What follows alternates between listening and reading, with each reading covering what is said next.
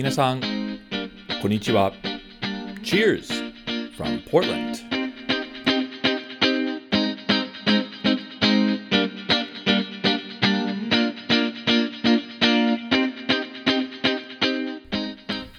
皆さん、こんにちは。どうも、お収集ブログのレッドです。ポートランド、オレゴンのお酒シーンを紹介するおトックポッドキャストへウェルカムです。これはポッドキャストのエピソード16です。このエピソード16ではオレゴンのお酒ニュースや Upright Brewing の新しいタップルームを紹介します。そしてインタビューセグメントではポートランドの飲食シーンを勉強してきてくれたことがあるもっとキリンビールの新製品開発担当の和田徹さんのストーリーを共有したいと思います。和田さんはスプリングバレーブルワリーのファウンダーですのでご期待ください。なお、このポードキャストはトラブルポートランドの提供でお送りします。ポートランド観光にご関心のある方、ぜひ www.travelportland.jp へどうぞ。トラブルポートランドの皆さん、ありがとうございます。もうそろそろ今回のエピソードを始めますが、その前に僕のドリンクタイムです。今日のお酒は Block 15の Sticky Hands というダブル IPA です。僕はめったににダブル IPA を飲まないのでお楽しみです。乾杯じゃあ、そろそろエピソード16を始めましょう。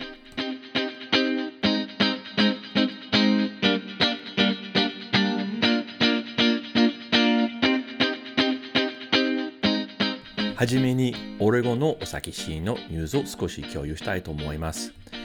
1点目のニュースアイテムは、フォーランドビールのポートランド市内の新しいタップルームです。以前に報告したのように、フォーランドビールは2020年に設立されたオレゴンの新しいブルワリーです。そのオーナーの一、えー、人と、えー、ヘッドブルワーはショーン・バークさんです。ショーンさんはもっと、えー、コモンズブルワリーや、えー、ウォン・イバートブルワリーブルワリの醸造家でした。確かにエピソード7に出演してくれたあの泉俊さんはコモンズのインターンシップのをしたとき、えー、ションさん、泉さんの同僚でした。なお、オレゴンのビールコミュニティではショーンさんはすごい好評をしてて、美味しいビールを作ってます。ただし、彼の、彼のフォーランドビールの工場は、ポートランド市内ではなく、ポートランドからあの1時間ちょっとのマクミンビルという、えー、田舎の町に位置してます。醸造所には、まあ、確かにタップルームはついてますが、やっぱりちょっと遠い。ショーンさんのフレッシュなビールを簡単に、まあ、飲みに行きづらいです。往復2時間半くらい、まあ、からですね。そして飲酒運転はもちろん危ないです。その結果、ショーンさんはポートランド市内にタップルームタップルームをオープンすることを決めました。そうすると、ポートランダーにとって彼の生ビールは便利な場所で飲むことは可能となります。その場所をもっと詳しく説明しますと、ポートランドのサウスイースト地区です。施設はかわいい、えー、1913年地区の小さな別荘です。室内スペース以外にフロントポーチや裏庭もあります。素敵ですね。オープンするタイミングについて、まあ、今年の10月になりそうです。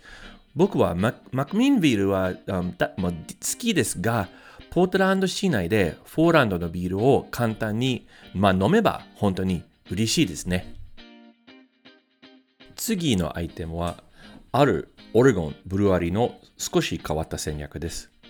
パシフィックコーストという醸造所のビールはまだ日本へ輸出されてないので、日本人に、まあ、知られてないと思います。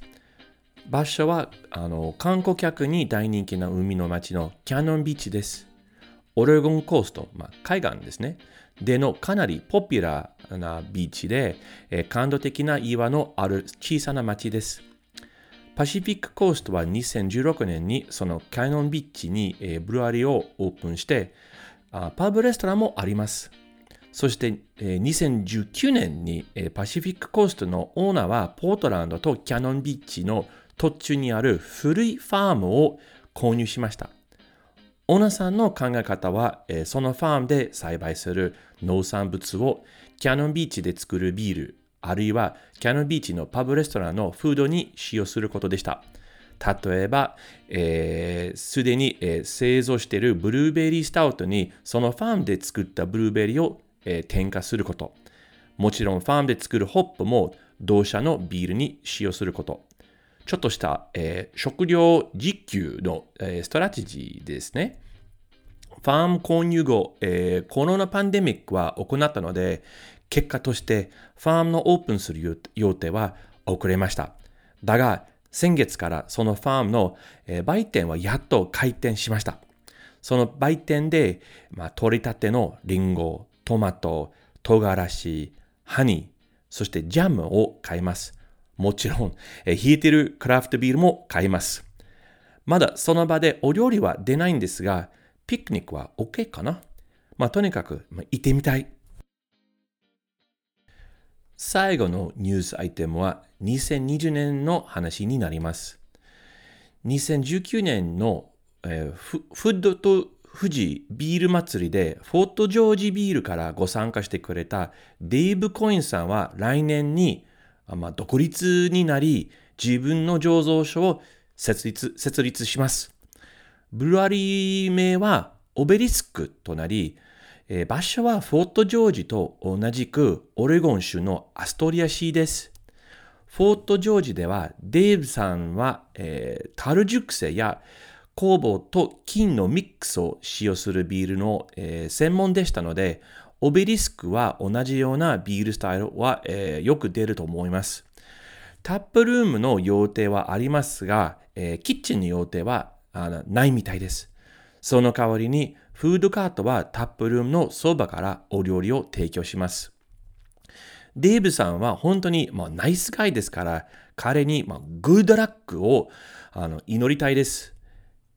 以上、ポートランド、オレゴンのお酒シーンのニュースでした。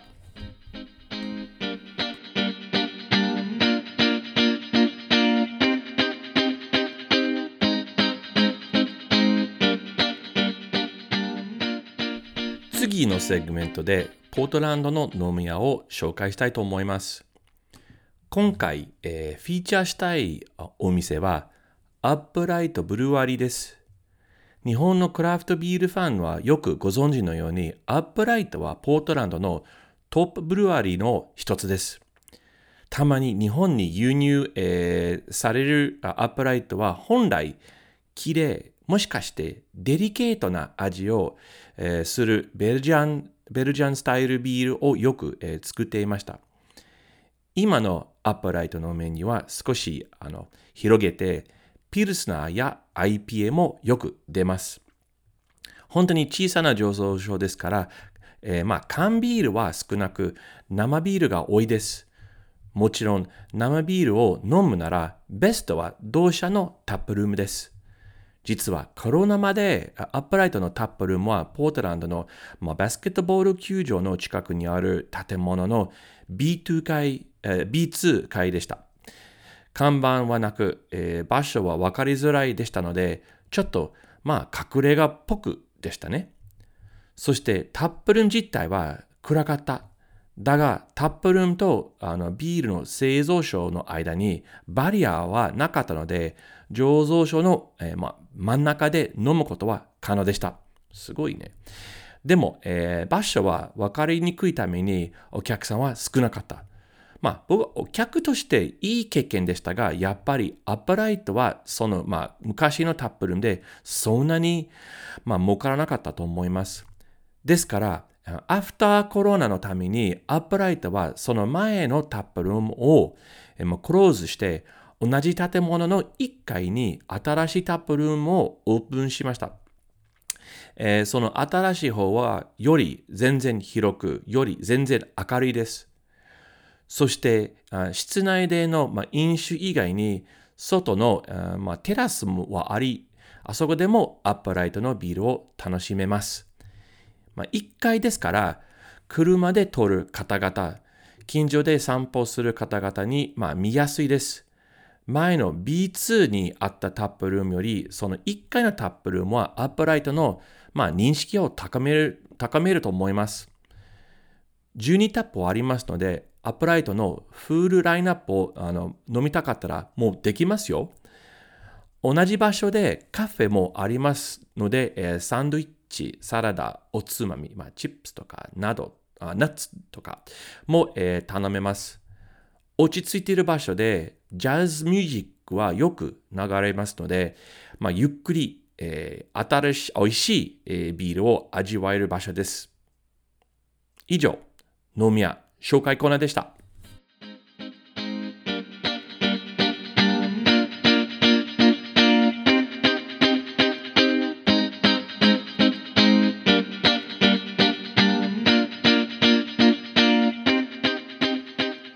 僕は今日のゲストにすごくお世話になったことはある。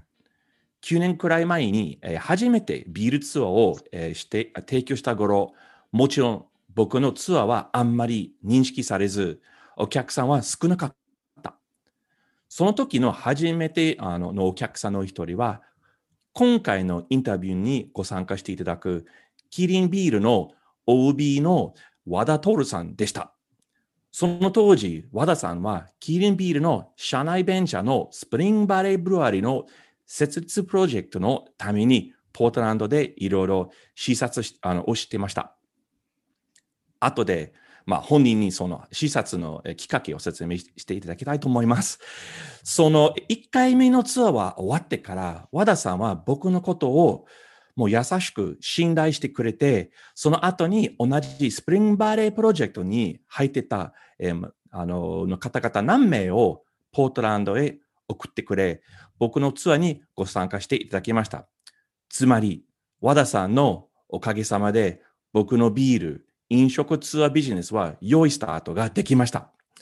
まあ、日本でも和田さんにお世話になり、スプリングバレーの代官山ブルワリー、そして京都ブルワリーのいろいろ案内してくださいました。和田さんはかなりあのキュリオシティのあるあのオープンマインドの人であり、えー、彼と出会いの数年後でも、僕は彼とキーピンタッチをしてます。和田さんは本当に、えー、ビール業界のすごい経験はあり、非常にナイスガイので、どうしても本ポッドキャストのリスナーに彼を紹介したいと思います。じゃあ、和田さん、ウェルカムです。どうもこんにちは、和田です。こんにちは、おはようございます。え、わ、和田さん、もう、もうこの今のリコーディングは、あもう、もう8月になりましたね。うん、8月ですね。はい。暑いですよ、東京は。暑い、そう、そう、はい、あの、やっぱこの時期は、やっぱ、あの、ね、ね、キンキン引いてるビールをもう飲む時期ですね。いや、もう、それしかないですね、楽しみは。もうね、はい、本当に、あの、特に日本の夏、ほら、あの、ちょっと蒸し暑い、あの、だから、やっぱり、うん、あの、ラガー系、ピルスナー系のビール、一番美味しいですね。そうですね。あのー、最高に、一杯目はまあそういうのもやっぱりどうしても美味しいですけど、ただもう最近もう大バし、あの、いろんなビール皆さん普通に飲むようになってきてますので、もちろん一番搾りも美味しいですけども、あの、やっぱり一杯、一杯目はあの、オンザクラウドとか、まあうちで言うね、あの、はい、小麦系のビール飲みから始めたり、まああと、ピルスナー、あと、うん、あといきなりあの IPA とかもやっぱりね、美味しいですよ。あ、うん。美味しい美味しい。あ僕ね、はい、最近、クラフトピルズナーをすごいハマってて、うん、ここに多いです、最近。えー、あの、あ,、うん、あの、多分アメリカの中で一番クラフトピルズの多い街は、もしかしてポートランドです。うん、だから、うん、そうね、はいはい。でも、そうそう、まあ、日本でもやっぱり昔、クラフトはやっぱピルスナー少なかったんですけど、最近本当増えてきましたね。そう。やっぱりね、えー、あの、いや、時間かかるからね。あの、そうですね。ピザ作るのはね。だからみんなやっぱそうそうあの、やっぱりテクニックっていうかね、技術的にも難しいし、美味しいピザ作るのは。はい、そうそうそう、うん、もう何も入ってない、もう、だから難しいね。あの、はい、じゃあ、じゃあ、和田さん、今日本当に、あの、いろいろありがとうございます。あの、今日の、はい、まあ、初めに、まず、えー、まあ、簡単に、あの、個人の自己紹介をお願いできますでしょうか？あ、はい、わかりました。はい。あ、もう、あいいですか？おもちろんどうぞどうぞ。はい。えー、あどうも、あのーレッドさんには本当にもう10年ぐらいずっとお世話になって、今でも、あの、ね、いろいろと時により入れて、あのこー、ちらこそ。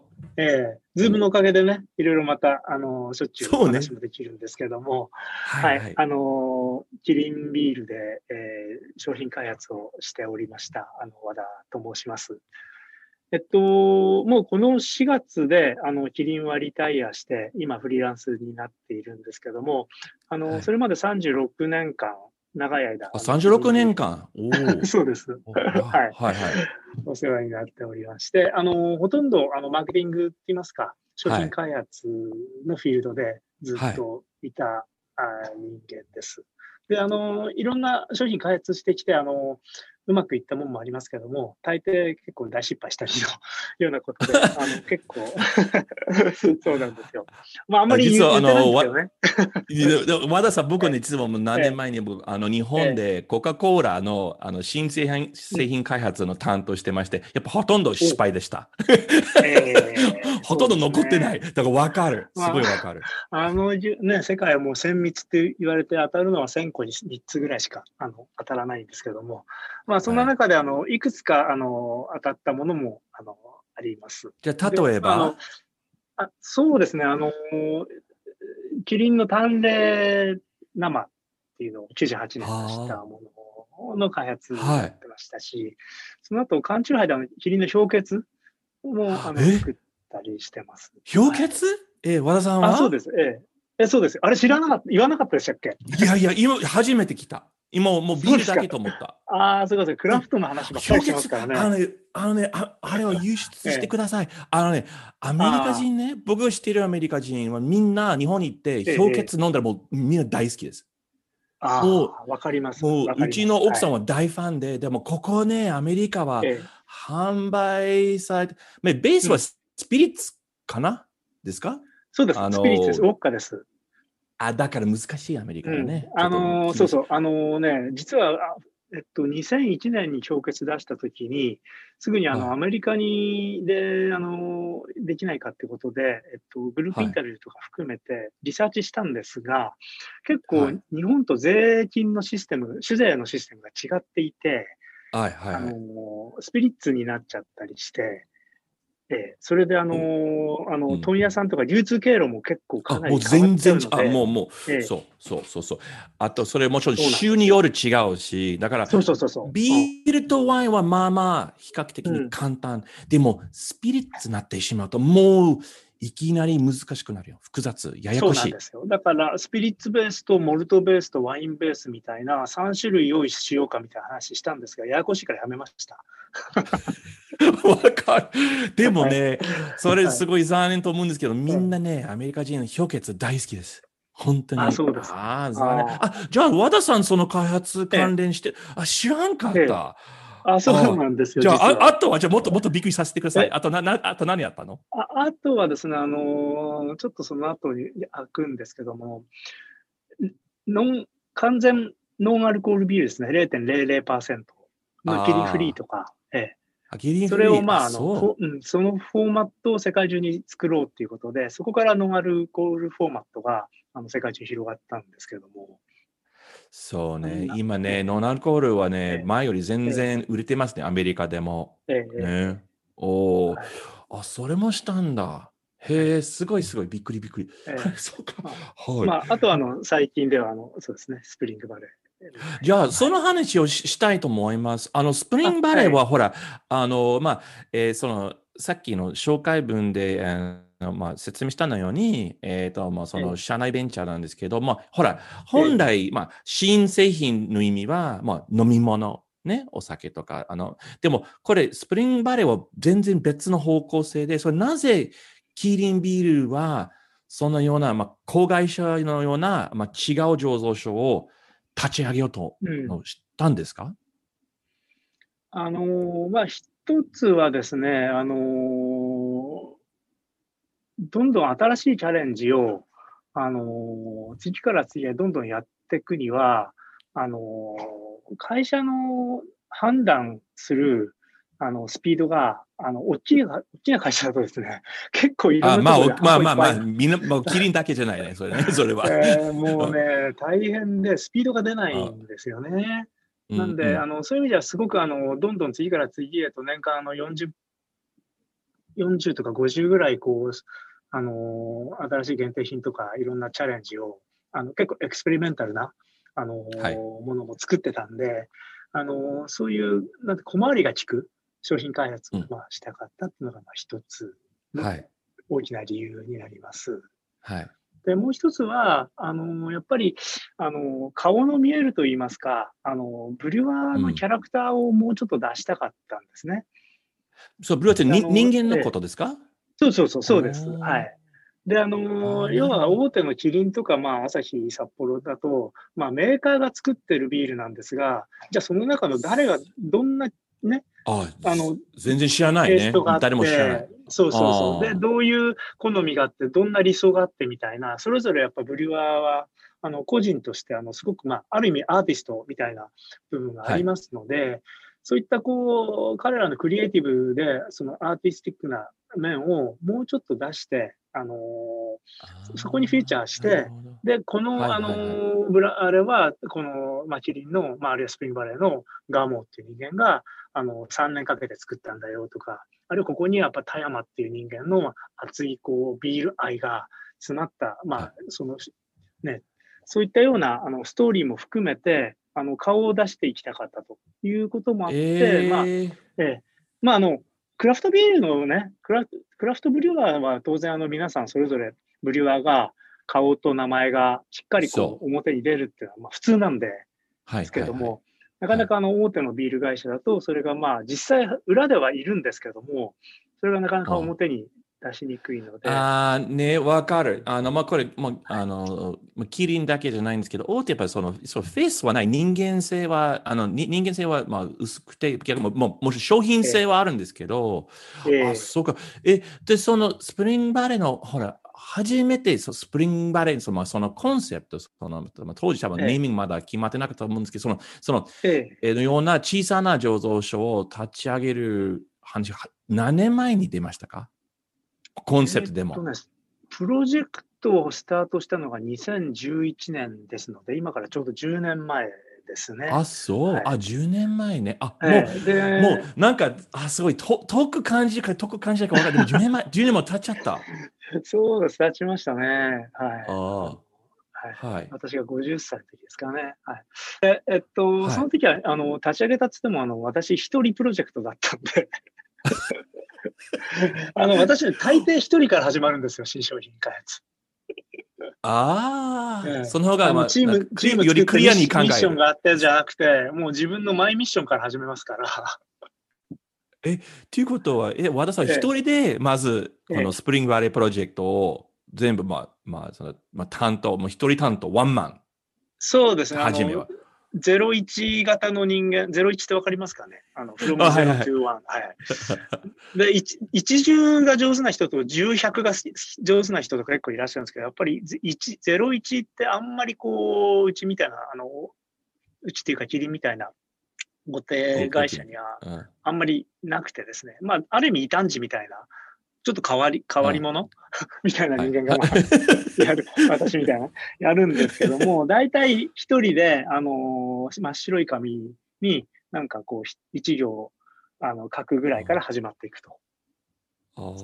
そう。感じで、えーその時も、えーやっぱりスプリングバレーブルワリーの構想っていうのは、あの、そういう一枚の紙で始めたみたいな、そんなさ、すごいね。え、て、て、で、やっぱ最初はやっぱちょっと、あの、この、そのコンセプトは、あの、いろいろ考えて、もうちょい周りに、まあ、ちょっと、ちょっと疑ってた人たちいたでしょうね。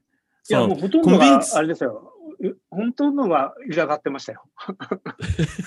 誰もあの成功するなんて信じてないし、そもそもあの そんなことをあの本当にやるのかっていう、そんな感じです。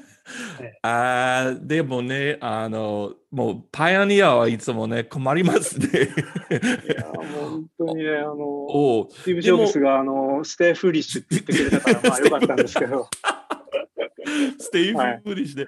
い、や、ねそれいいことだ。え、で、その時、あの、やっぱその、えーまあ、さっきの話は、その顔を出すような、まあ、その人間性を出すような、まあ、あの、もう一つの、まあ、ミッションで、その当時、あの、和田さんも、わもうすでにクラフトビールの、ほら、さっきは小規模の醸造所で、醸造家はよく出る。それ、よく、その市場よく、あの、なんかなんか認識してましたか？その当時。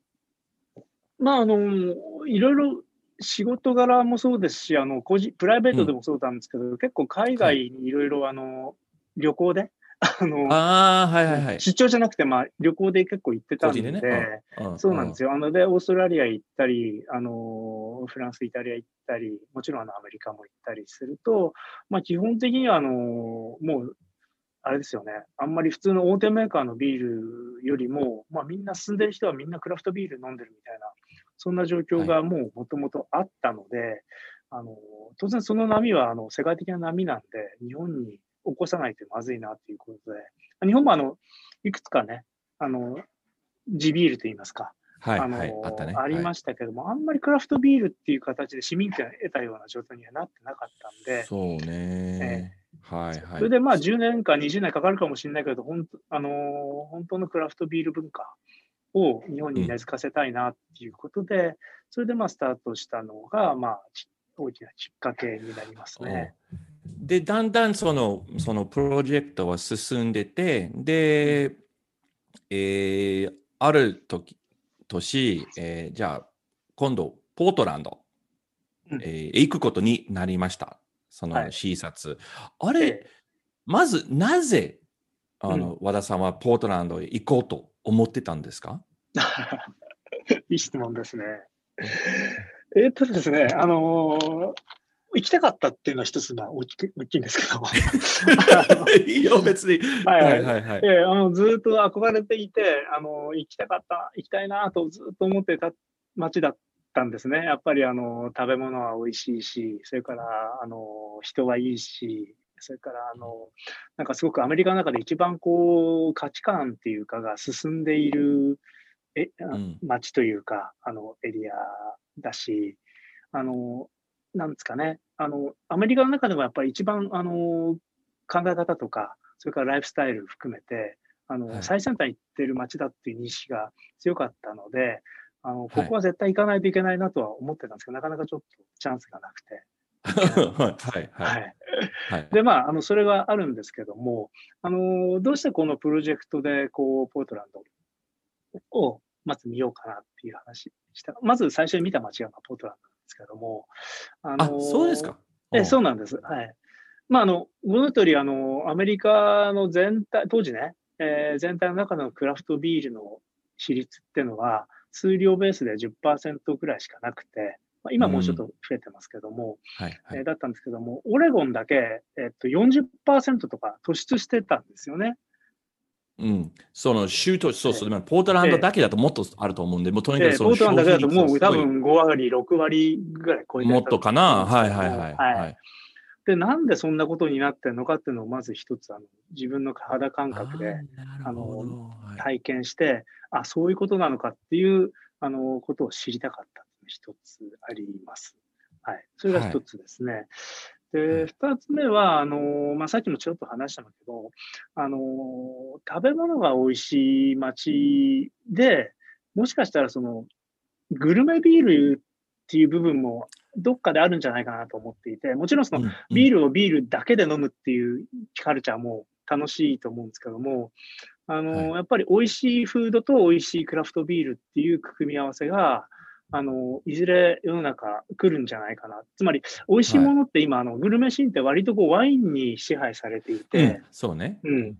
なんかこう、ワインよりもビールの方が格下みたいな、なんかそんなイメージ持ってる人もいらっしゃるので、いやいや、そんなことなくて、美味しい食べ物、あの、ごちそうとかいろんな料理に、あの、いろんなペアリングをしていけば、ペアリングですねそうそうそうそうそう。だから、あの、アペタイザーから最後デザートまで、えーそあとその後ゆっくり飲むまで、あの、結構ビールって万能なはずなのに、なんかちょっと、はい。とりあえずビールみたいに言われていて、日本では。そうそう、そういう、そういう意味じゃなくて、ずーっとビールをもう楽しむってそうそうそうう。ん。最初はいビールで、その後すぐにもう他のお酒に変えていくんじゃなくて、あそれはそれで面白いんですけど、はい。なんかこう、もうちょっとビールのポテンシャルってあるなと思っていて、そのウはい。ィズフードというか、食べ物と、もうとことんこう合わせていくっていうビールのあり方みたいなものを、実は提案したくて、日本に。うん。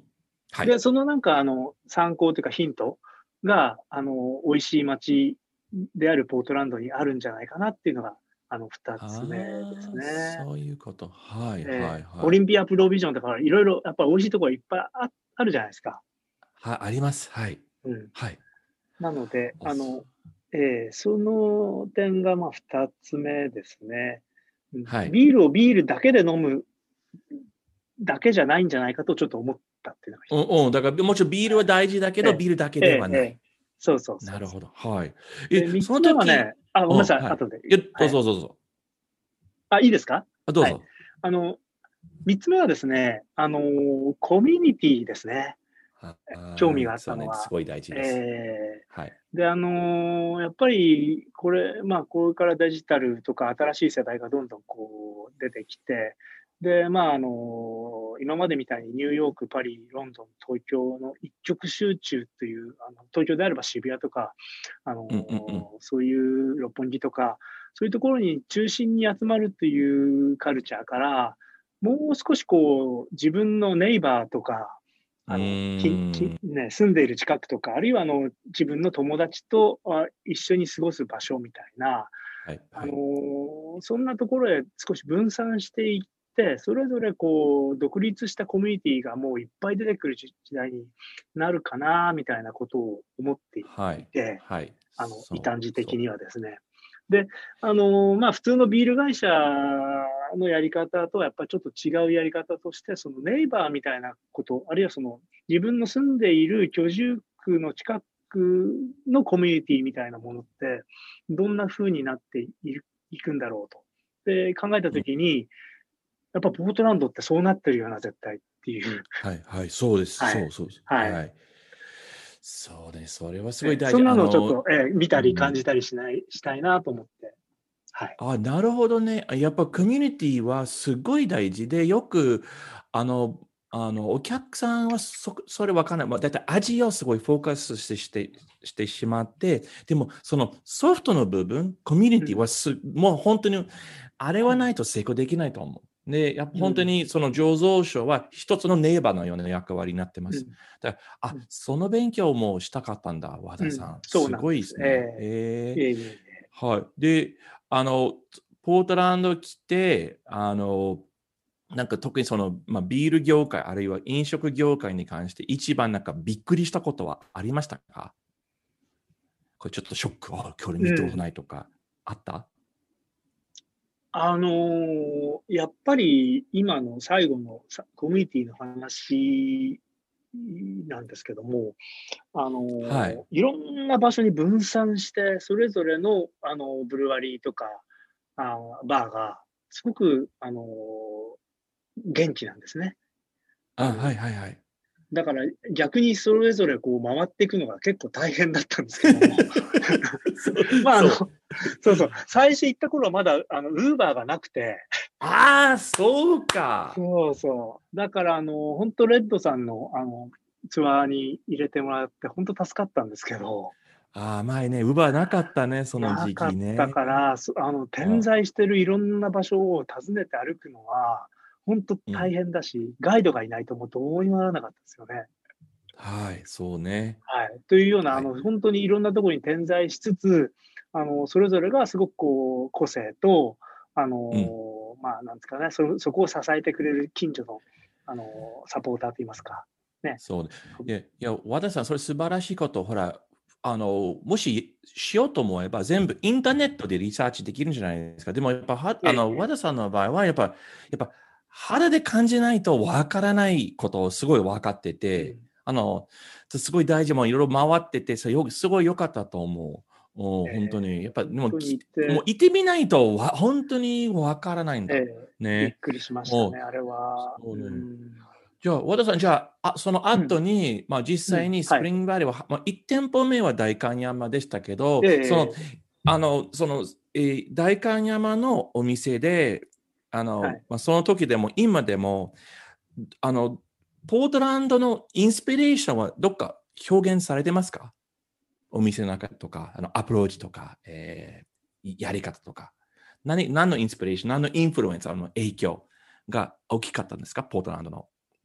あ、えーっと、まあ、二つあって、一つは、あの、やっぱり、フードをなるべくこう、なんですかね、えっと、素材からこう、割ときちんとこう作り上げていくっていうことが、やっぱり、あの、ビールはそういうふうにちゃんとやってますんでね。そうですね。はい。合わせていくフードなり料理の方も、かなりこうスクラッチから作っていくというか、あ、そう。ああのはい、ええはい。そうそう、そういうのが、まあちょっとポートランドスタイルって言い方もあれですけども、あのかなと思っていて、はい、そういったような感じで、あのもちろんあの、ね、サンフランシスコとか、あっち側の店舗もこういろいろあのレストランとかあの見た上で、やっぱり、やっぱサンフランシスコとポートランド、同じようにやっぱり食べ物に関しては、まあ多分アメリカで一番美味しい、まあニューヨークもあるんでしょうけど、すうんごくこ。うまあうん、ナチュラルな感じもあるし、はいはいはい。はい。まあ、まあ、産地だからね。うん、あの、ポートランド、サンフランシスコはね。そうそう。まあ、あの、まあ、なんですかね、えっと、 farm to table っていうかね、テーブル。うん。うんううんんそんな感じもあって、そういうのは一つやっぱり、あの、取り入れたかったし、あの、まあ、彩りとか含めてね、あの、はい。あんまりビールの食卓って結構茶色いの多いじゃないですか。ソーセージとはい唐揚げとうんフライドポテトと あの、オはい all brown みたいな。はいはい、わかる。それがなんかやっぱりもうちょっと色彩、色とりどりであのグリーンがあったり、レッドがあったり、うんね。はい。うんそういうのはまあ一つあるかなと。あとはあのもう一つ今コミュニティなんですけど、なるべくこうブリュワーとあのお客様との距離を縮めようかなと思って、そうですね。うんはいはい。なんかこう、あんまりこう、か代官山でビアレストランっていうとちょっとやっぱり敷居が高いというか、おしゃれすぎて、うんなんかこうちょっとツンツンしてんじゃないかなというか、ね、親しみにくい感じが、あの、人によってはこう抵抗あるかもしれないんで、そこをもうなるべくフレンドリーに、うんうんうん。こうとか、なんかそういうだってお客さんが目の前に見えますよ、そのそのビールのうんの醸造のことね。あええはい。ちょまあ、あそそんうか。な感じですかね。はい。そうね。あお面白い。あ、あれ、え、じゃあ、あの、お本当に、あの、これ2年前、あのうん、僕、ま、もう、もう、また、あの、和田さんにお世話になって、あの、ほら、富士トゥフッド、あ、ごめん、フッド富士か。フッドトゥー19年の,、はいのええの会場、えーにもうはいな、もうなって、すごいお世話になりました。すごいいいいいいイベントでした。本当に大成功のイベンベントでしたトでした。ね。はい。すごいいいイベントでした。はい。またね、まあ、どう、将来的どうなるかな？あの、あの、うんまあ、い次はでき、続けたいですね。ふ。富士、富士とフード今度やりたいだポーターなんだから来年は、ねあの考えてます。うんもうね、このコロナを超えば。あじゃあ、あの、ちょっとこれもしかして最後の方の質問ですけど、まあ、あの、はい和田さんはまあ36年間、いろいろ、まあ、その日本のビール業界でいろいろ、まあ、経験をしてて、まあ、新製品開発の、そのベンチャー、ベンチャー系の仕事も、えーしてましたが、にはい。日本の大手ビールメーカー、まあ、これキリン、キリンだけでではなく、まあ、一般的ええ。にその、の将来の方向性はん何になると思いますか？大手の方。これがどどんな,、あのーどんな動きとか新製品出すもっともっと面白くなるんじゃないですかね。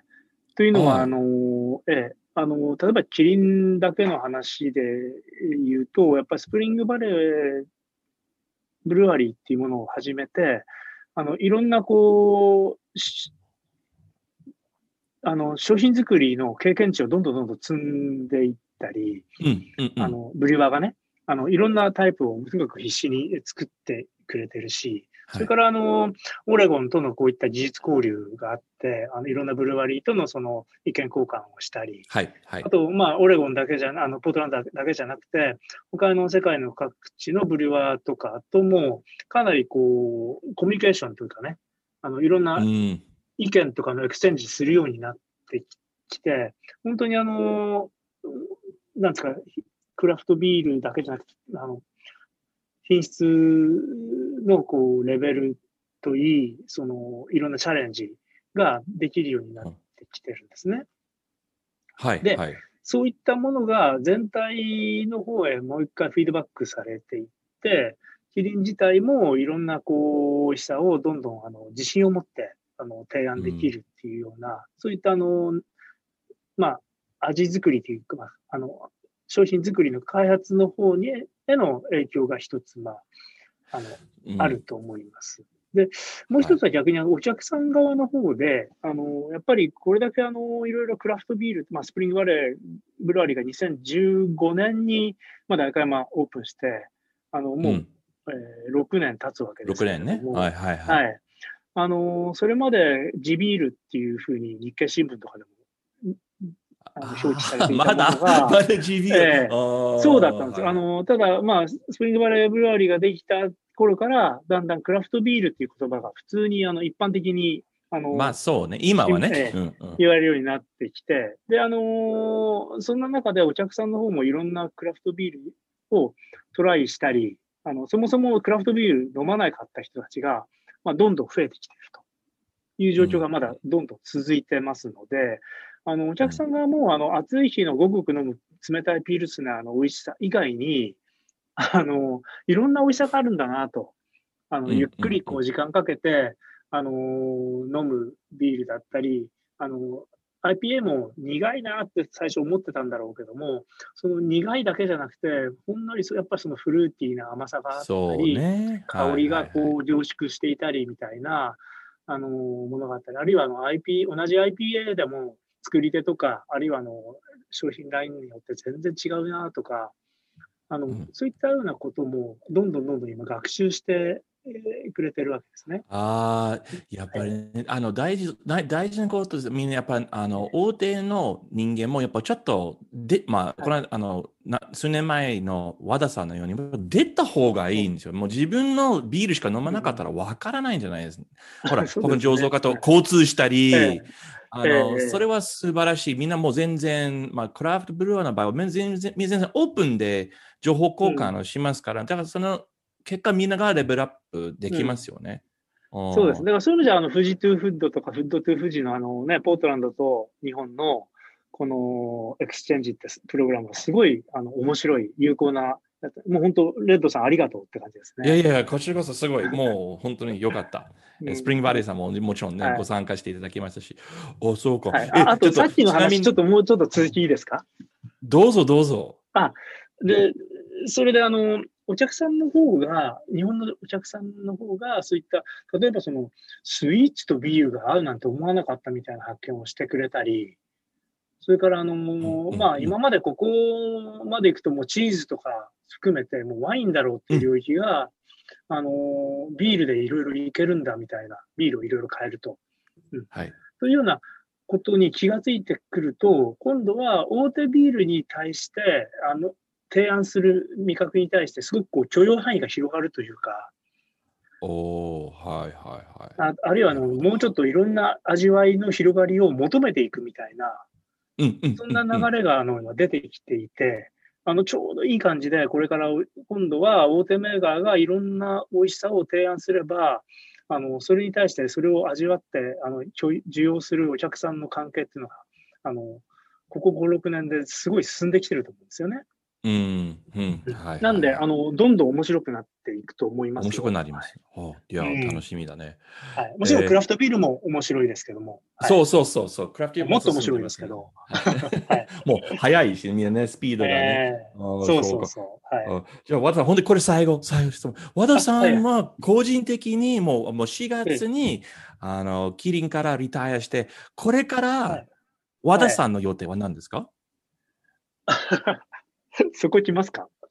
仕事とか、その今の、今のポジションとか、そういう、どういうこれから何何の予定あります、うん、このビール業界に関して。ううん、ですね。あの、まあ一応キリンビールはまあリタイアしたんですけれども、あの、スプリングバレーブルワリーの方は、あの、引き続きあの、ファウンダーって言いますか、エグゼクティブアドバイザーっていう形で、あの、はい、残っておりますので、まあそこを通じてもっといろんな新しいあの提案が、あの、スプリングバレーブルワリーからももっともっとどんどんできるように、あの、していきたいなとは、あの、思っております。いいですね、でもね、和田さん。素晴らしい。だから、ね、もうリタイアしても全然、そこまで業界から離れないことですね。そうですね。楽しい、楽しいところだけでいいですね。そうそう。美味しいところだけ。美味しいところだけ、そうです。美味しいところだけ。最高。羨ましい僕。美味しいとこいや、まあ、なんで、本当に、うん、また、もね、レッドさんともまたいろいろと、この後もどんどん、あの、いろいろ、ね、意見交換とか、楽しいことをぜひ企画しながら、はい、早くね、もう一日早くでも、このコロナ終わってから、もう和田さんともう乾杯したいと思います。本当ですね。ねぜひぜひ。はい。はい、ワクチンたち。そう、ぜひ。じゃあ今日、どうも本当にお忙しいところ、本当にありがとうございました。またよろしくお願いします。とんでもないです。はい、どうもありがとうございました。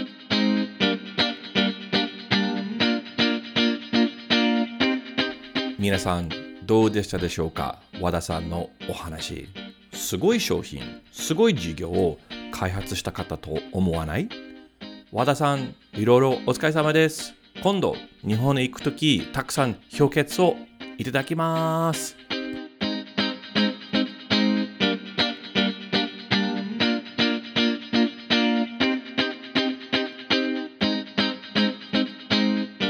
このポードキャストエピソードを聞きいただき誠にありがとうございます。他のエピソードを聞くため、オレゴンやポートランドの飲食シーンを知るため、または飲食ツアーをご予約するために、ぜひお収集ブログへどうぞ Facebook または Instagram のフォローもお願いします。また次回はよろしく